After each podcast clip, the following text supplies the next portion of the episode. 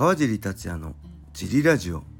はい皆さんどうもです。茨城県つくば市並木ショッピングセンターにある初めての人のための格闘技フィットネスジムファイトボックスフィットネス。代表川尻がお送りします。ファイトボックスフィットネスでは茨城県つくば市周辺で格闘技で楽しく運動した方を募集しています。体験もできるのでホームページからお問い合わせをお待ちしてます。はい。そんなわけで今日もよろしくお願いします。えっ、ー、とね昨日はあれ見ましたね。日曜日に行われた、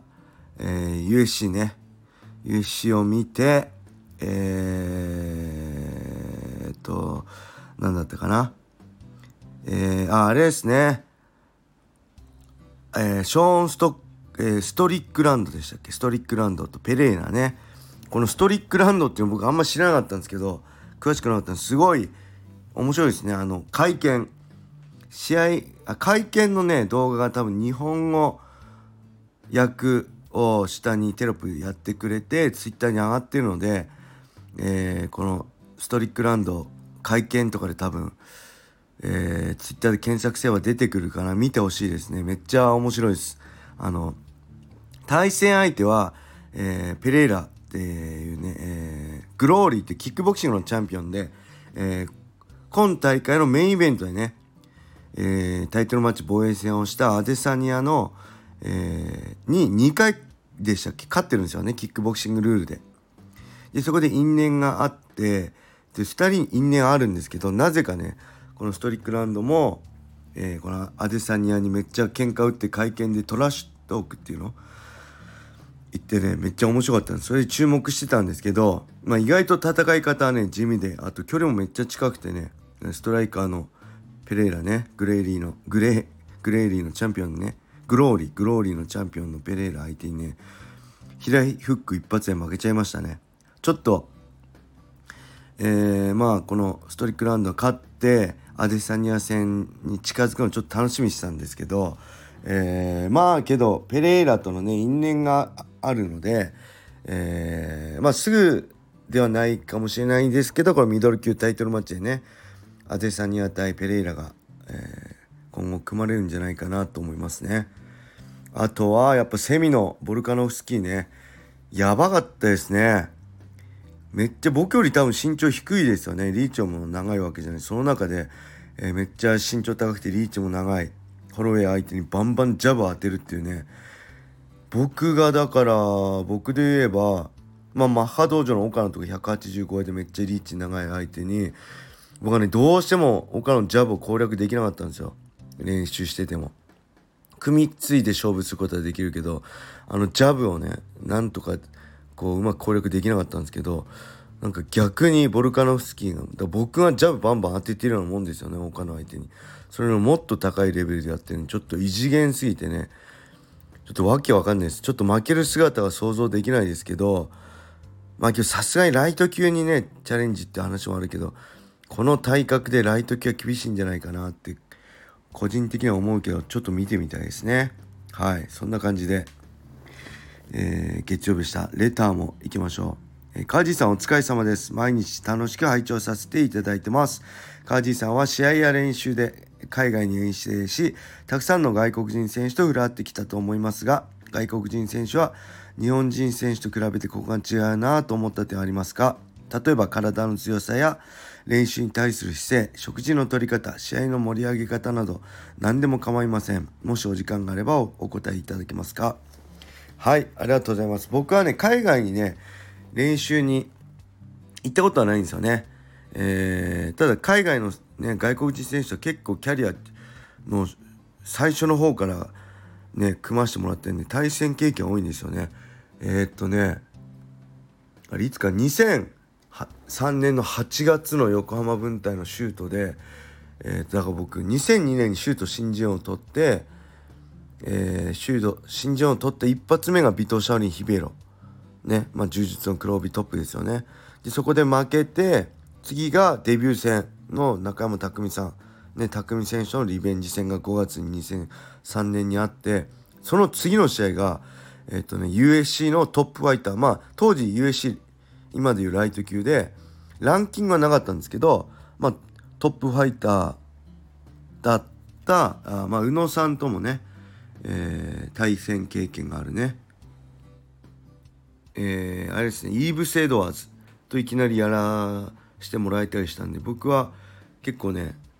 あの恵まれてました。で本当今の子このコロナ禍もあるしなかなか海外のね選手は日本に来ないんですよね。コロナ禍もあるけど他にもまあみんな世界中のファイター USC 目指してるじゃないですか。USC ベラトール。でそこリリースされたり、えー、これから、えー、狙うファイターだっているんですけどやっぱりアメリカのねあのフィーダー賞 USC に続く試合に出たり UFC をリリースされた選手は今ベラトール行ったりとか、えー、あれですね。ベアナックルファイトですね。あのバンテージグローブあ素手のボクシングの試合寝技とかなしそれすごい盛り上がっててすごいギャラもいいらしいんであのー、そっち行っちゃいますよね。あとはイーグル FC でしたっけ？昨日ねちょうどあのー、あれです。ドロップキックジャン斎藤さんのえっ、ー、とねドロップキックっていうののこの生配信をね周さんと一緒のこのコラボしたの配信やってたの聞いてたらそのベアナックルファイトは日本人選手であの僕と水垣君ちょっと興味あるみたいなこと言ってたんでもしギャラが良かったらもしもしかしたら僕ベアナックルファイトで素手で殴り合ったりする時が来るかもしれませんね。まあそれは冗談ですけどまあそうですね。ヌルマンゴメドフのイーグル FC とかねそっちに行っちゃうんでなかなか今ねあの海外のね強いファイターが来れない状況なんですけどまあねその中でもねこの前あの山本空選手がね勝ったりまあそういうチャンスをねしっかりものにして、えー、トップに行ってほしいですね。で海外の選手はねとにかくね、まあ、体が強いんですよね。体が強い。体が強いし本当僕よく言うのはタフさが違うんですよね。僕同じゲームをしてても僕は相手に10発、えー、パンチを当てないと KO できないのに向こうは僕に一発パンチだ当てただけで KO できるみたいな。そのぐらいなんか差があるかなって僕は感じてるし、まあ、内臓も強いんであのねあのそのリカバリーもねすごいんですよね。1 0キロ以上普通に戻っちゃったり。なんか今日ツイッターで見たのはあれですね。えー、っとあいつ。えー、っとごめんなさい。あれですね。チャールズ・オリベイラが軽量70キロまあ約70キロ軽量パスしたら試合時には83キロに戻ってるらしいですね。はい。なんです。それでもあのベスあのねコンディションよく戦える。僕も1回10キロぐらい戻したことはありますけどもうとてもね戦える状況じゃなくてずっとお腹パンパンではい。なんでその辺の内臓の違いもあるしまあそういう中でねあのこの海外の選手と戦っていくって大変なんですけど、まあ、それでも僕はねやできると思ってるんで本当楽しみにしてますね。はい。それではもう一個いきましょうか。お父さんこんにちは。沖縄では楽しいことありましたか？私は沖縄に3番目に行きたいです。なんかいい観光地があったら教えてください。これ娘ですね。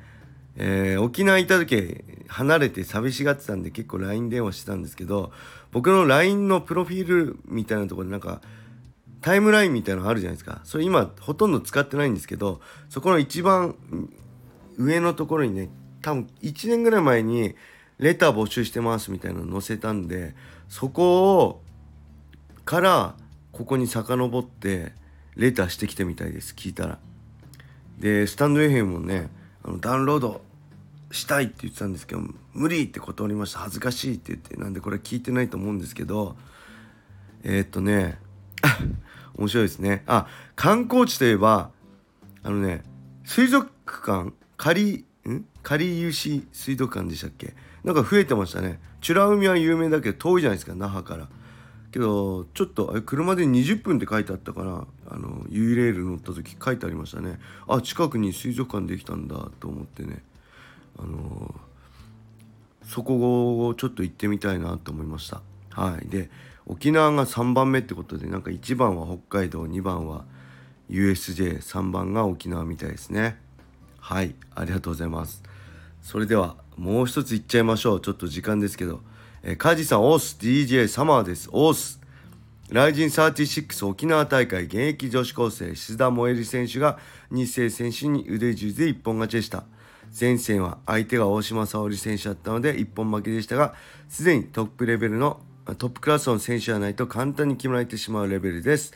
17歳でプロの世界で決めまくる素晴らしいですね。また、その陰にはお父様の手厚いサポートがあります。若くしてプロの世界で活躍する選手は必ずご両親の愛情ある、愛情あるサポートがありますね。私にはできそうにありません。笑い。砂も入り選手強かった。おめでとう。はい、ありがとうございますね。試合の感想はね、あの前のジラジュってから言ってからあれ、あれですけど、そう、お父さんのね、ジムで、お父さんもまだ現役の MMA ファイターらしいですね。ちょっと詳しくは分かりませんけど。えー、まだね、打撃あって、やっぱ、17歳なんで、まあ、フィジカル的にはね、まだ、ちょっと、ね、その課題はあるけど、それは年齢とともにね、あの、あの大丈夫になってくると思うんで、うん、大切に育ててほしいですね。あの、やっぱ体のダメージね、まだ若いんで、あの残る仕事なんでねその辺を見て運営もお父さんもね大切に育ててほしいなって思います。でちなみにこの試合を見て娘に帰って昨日ね帰ってきた時このあのライジンストリームねパスで見てたんですけど家で。あのこの子ね17歳でお父さんと一緒にやってお父さんセコンドついててこうやってライジンで勝っちゃうんだよって。17歳だよって。で娘に「やる？お父さんと一緒にやる?」って言ったら「やらない」って言ってました。もうねほんと格闘技興味ないみたいです。なんでうちはサポートどころかそういうのはまあねあのー、なんだろうこの気が強くないんで引いちゃうタイプなんでまあ無理でしょうね。はい。ただ須田選手本当楽しみですね今後が。はいそんな感じでレターありがとうございました。えっ、ー、とね何かあったかな？まあ何もないですね。はい、そんな感じで今日は終わりにしたいと思います。皆様、良い一日を。まったね